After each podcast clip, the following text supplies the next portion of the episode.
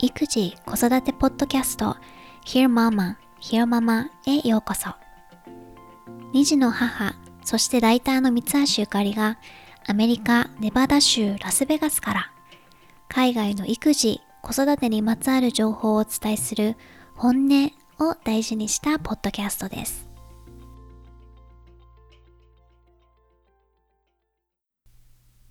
ひよままのリスナーの皆さん、こんにちは。エピソード78へようこそ。今回は、えー、前回の一人会に引き続き Panic Ears というポッドキャストからエピソードを紹介したいと思います。エピソードのタイトルは Excuse me, do you think my brain fell out with Simon Murr? というタイトルでで意訳するとえ、脳みそを落としたとでも思ってるの？という感じです。で、ゲストに登場しているのは前回の繰り返しになりますけれども3人の男の子がいる作家でジャーナリストのサイマー・メルさん。でポッドキャストをホストしているのは同じ Panic Ears という名前の本を書いたライターのニール・フレッツェルさんです。ニールさんは一人の男の子がいて子供のパパとは、まあ、結婚はしていないけれどパートナーとして一緒に暮らしているそうです。このエピソードを紹介してる理由は、まあ、普段こうママたちが感じたりすることがあってもなかなかジャッジされたり批判されたりするんじゃないかと思って大きな声では言えないような本音とか実態を話しているからです。ということで共感できたポイントが全部で4つあって1つ目と2つ目は前のエピソードで話してるのでまだ聞いてないという方は2つ前のエピソードエピソード76を聞いてみてもらえればと思いますで今回は3つ目の母親はつまらない人間だという社会のイメージと4つ目のお母さんが感じる孤独について話そうと思います。まず3つ目母親はつまらない人間だという社会のイメージ。お子さんが生まれてそれまでジャーナリストとしてサイマー・メルさんゲストの方は仕事をしていたんだけれど、まあ、赤ちゃんが生まれてからは Stay at home mom、まあ、専業主婦になったそうです、まあ、正確には専業主婦をしながら家で小説を書いていたと。でも専業主婦になった途端に周りから、ま、ジャッジ、ま、批判とか非難されなくなったっていう風に彼女は感じたらしいのね、まあ、どういうことかというとその専業主婦だから周りに期待されなくなった。周りからの期待がなくなった。でまるで子供を産んで母親になった途端にこう子供を産み落とすと同時に脳みそまで出しちゃったのかっていうくらいに期待されなくなった。うん、英語で彼女は I felt as if suddenly people judged me less than, as if my brain had fallen out of my vagina というふうに言っています。こういう表現は本当英語特有だよね。で3人目を妊娠中に当時すでに、ジャーナリストとして20年ぐらいの経験があるベテランだったんだけれどとあるカンファレンスにスピーカーとして招かれていった時に20代くらいの若い子にジャーナリストとしてのアドバイスをされたそうです。で、このサイマさんがなんでその若い子が自分にそんなアドバイスをしてきたのかっていうのを考えると多分自分が当時、まあ、妊娠をしていて大きなお腹をしていたからだと。うん、妊婦になると急に自分は妊婦でしかなくなってしまうというふうに感じたそうです。で、ニールさんも同じような経験はいろいろしていて、まあ、レストランで仕事関連の知り合いと食事をしていた時に、まあ、そういう場で周りに受け入れられるトピックとそうでないトピックがあって例えば最近こんなテレビ番組見たよとか最近こんな服買ったとかそういう話の方が子供の話をするよりも受け入れられると。なんか子供の話をすることはこう、なんかかっこ悪いことだっていう風潮があるというふうに感じたそうです。ね、すごく、まあ、不思議だよねっていう不思議でおかしいよねっていうふうに彼女たちは言っていて、ね、人間一人を自分の体の中で育てて産んで毎日生かすっていう偉業なのにそれを実践している母親という存在役割に対してどこかこうつまらないとか英語で lame L-A-M-E かっこ悪いとかダサいみたいなイメージがある。これは社会にそう扱われることで女性自身もそう思い込んでしまっている部分もあるのかもしれないって思いました。私自身そういうところがあって前にも話したんだけれどとある時に銀行の窓口で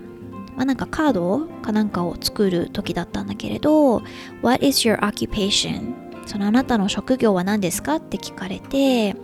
とっさにね I just take care of my baby って答えたのね私が、うん、で赤ちゃんのお世話してるだけって。だから仕事はして、今は仕事してませんっていうことだったんだけれど、そしたら窓口のその黒人女性が、Oh, that's a job って、あ、それは仕事よって、それ立派な仕事よって返してくれて、はっと自分でも気づかされたんだけれど、うん、なんだろうね、確かに社会からママとか、まあ、それこそ妊婦さんとかって、こうどっかでこう見下されてるような感じはする。でそれを感じるから自分でもどっかでなんか仕事してない自分ってみたいな風に思ってしまうところがある気はします。皆さんはどうでしょうか？次の共感ポイント。これが最後だけれどはお母さんが感じる孤独です。お母さんってね子供と一緒にいるとか家族がいるっていうイメージ、まあ、そういう前提でいるからあまり孤独という風に見られないけれど日常的に孤独を感じることがあるっていうお話をしていて、まあ、その瞬間っていうのはま人によるけれどもいろいろあると。で私は一番孤独を感じていた時期は多分長男くんを産んで間もない頃かな。でもしばらく本当に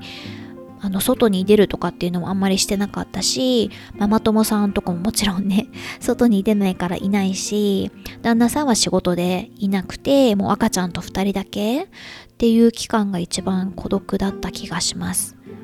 うん、夜中の授乳中とかももちろんそうだし公園とかに行って2人で遊んでる時とかも孤独を感じることは多々ありました。特に stay at home mom 専業主婦だと、まあ、社会とのつながりがないっていうことから来る孤独も大きいしそのママになるとママでしかなくなってしまうっていうところから来る孤独もすごくあるのかなって今回のポッドキャストを聞いてて思いました。なんか誰にもねママになるまでの人生とか仕事にがむしゃらだった時期とかあるのになんかママ以外の自分がなかったことになってしまう感じ。そしてママとしての自分しか周りに期待されなくなってしまうみたいな感覚。Panic Years で話してたのは孤独を感じる瞬間としてこう周りにジャッジされてるなとかされてるんじゃないかなって思う時も、うん、孤独だよねという話をしていて例えばプレイグラウンドで自分の子供が感触を起こしてる時とかこう周りに白い目で見られてる気がしてすごく孤独を感じるという例を挙げていてでニールさんの体験談を話してるんだけれど昔公園で他のママさんにすごく優しくしてもらったことがあったんだって。息子さんがもうテンチャムね、感触を起こして大変だった時に、ただこっちを見てこう、ねあ、あの子、うるさいわねとかっていう風に見られるんじゃなくて、歩み寄ってきてくれたお母さんがいたそうです。で、Well, this is incredibly familiar って言われたんだって。まあ、意訳すると、あるあるね、みたいな感じに言ってくれたママさんがいたと。で、ニールさんがそのお母さんに、What do you do? ね、どうすればいいの？って聞いたら、彼女は一言、There's nothing you can do って言ってくれたそうです。あなたにできることは何もないわって。で、その言葉にすごく救われたと。アメリカだと、まあ、ベースの文化として結構人がフレンドリーなので知らない人にも挨拶するしなんかまあ世間話とかね、うん、気軽に始めたりするしそれが当たり前なので、うん、こういうコミュニケーションちょっとしたこうサポートっていうのかなあなた一人じゃないしみんなそれ経験してるしわかるよっていうことを伝えやすい空気がある気はします。うん。だからもしね、私も公園でギャン泣きしてる子供に途方に暮れてるママがいたら、まあ、近づいていって話しかけるとか、うん、したいなって思うし、ね、みんなが通る道だからね。日本はね、そういうふうにこう知らない人に話しかけるとか、それこそ笑いかけるとかっていうことがない文化だからこうなんかえ何変な人とかって思われちゃうんじゃないかとかっていうので勇気がいるとは思うんだよね話しかけたりするのに私もそれこそなんかこう旦那氏と日本に一時帰国してる時とかは旦那氏が明らかに 外国人なのでそういうのを日本人の人たちもこう受け入れてくれるっていうのかな。彼が普通にこうなんかこう話しかけたり日本語でね。ちょっと話しかけたりとかしても返してくれたりとか最初ちょっと戸惑ってる感じだけど普通にコミュニケーション取れるんだけれどなかなか日本人同士だとそういうのしづらいっていうのもあると思うんだけれどうん、なんか失うものはあんまりないから仮にね何この変な人って感じでこうちょっと惹かれたりとかしたらまあその場を去ればいいだけでうんなんか救われたとかなんかちょっと心が軽くなったりっていう人の方が多いんじゃないかなって特にこうねお互い子供がいるとかっていう状況だと打ち解けやすい部分もあると思うのでそんな状況にいてああなんかああいう時自分も辛いよなとか辛かったよなって思うシーンに遭遇したらちょっとそういう勇気を出して話しかけてみるとかっていうことをできたらいいなって思います。ということで、The Panic Ears というポッドキャストから共感できた内容を紹介しました。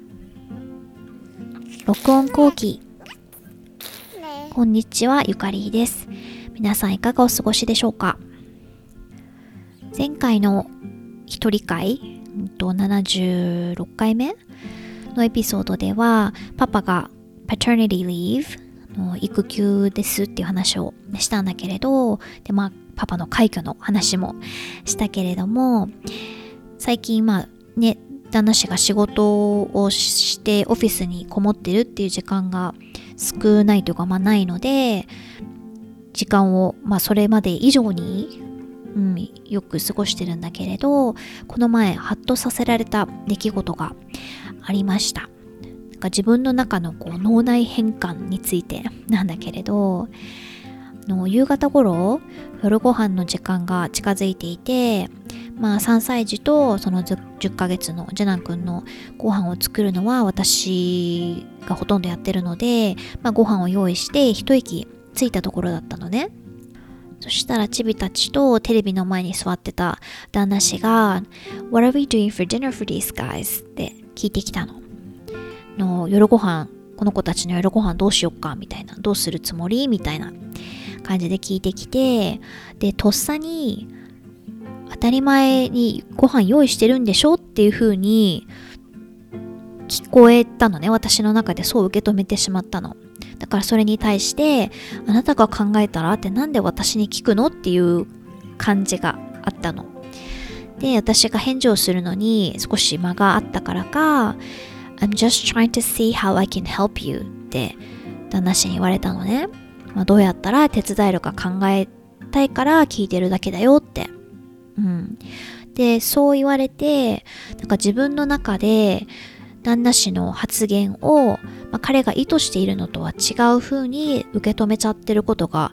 あるんだなっていう風に思ったんだよね。別に彼は当然ご飯用意してるんでしょっていう風に言ってるわけでは全くなくて、もう本当に素直にどうしようかっていう話で、あらら自分の中でそんな風に脳内変換されちゃう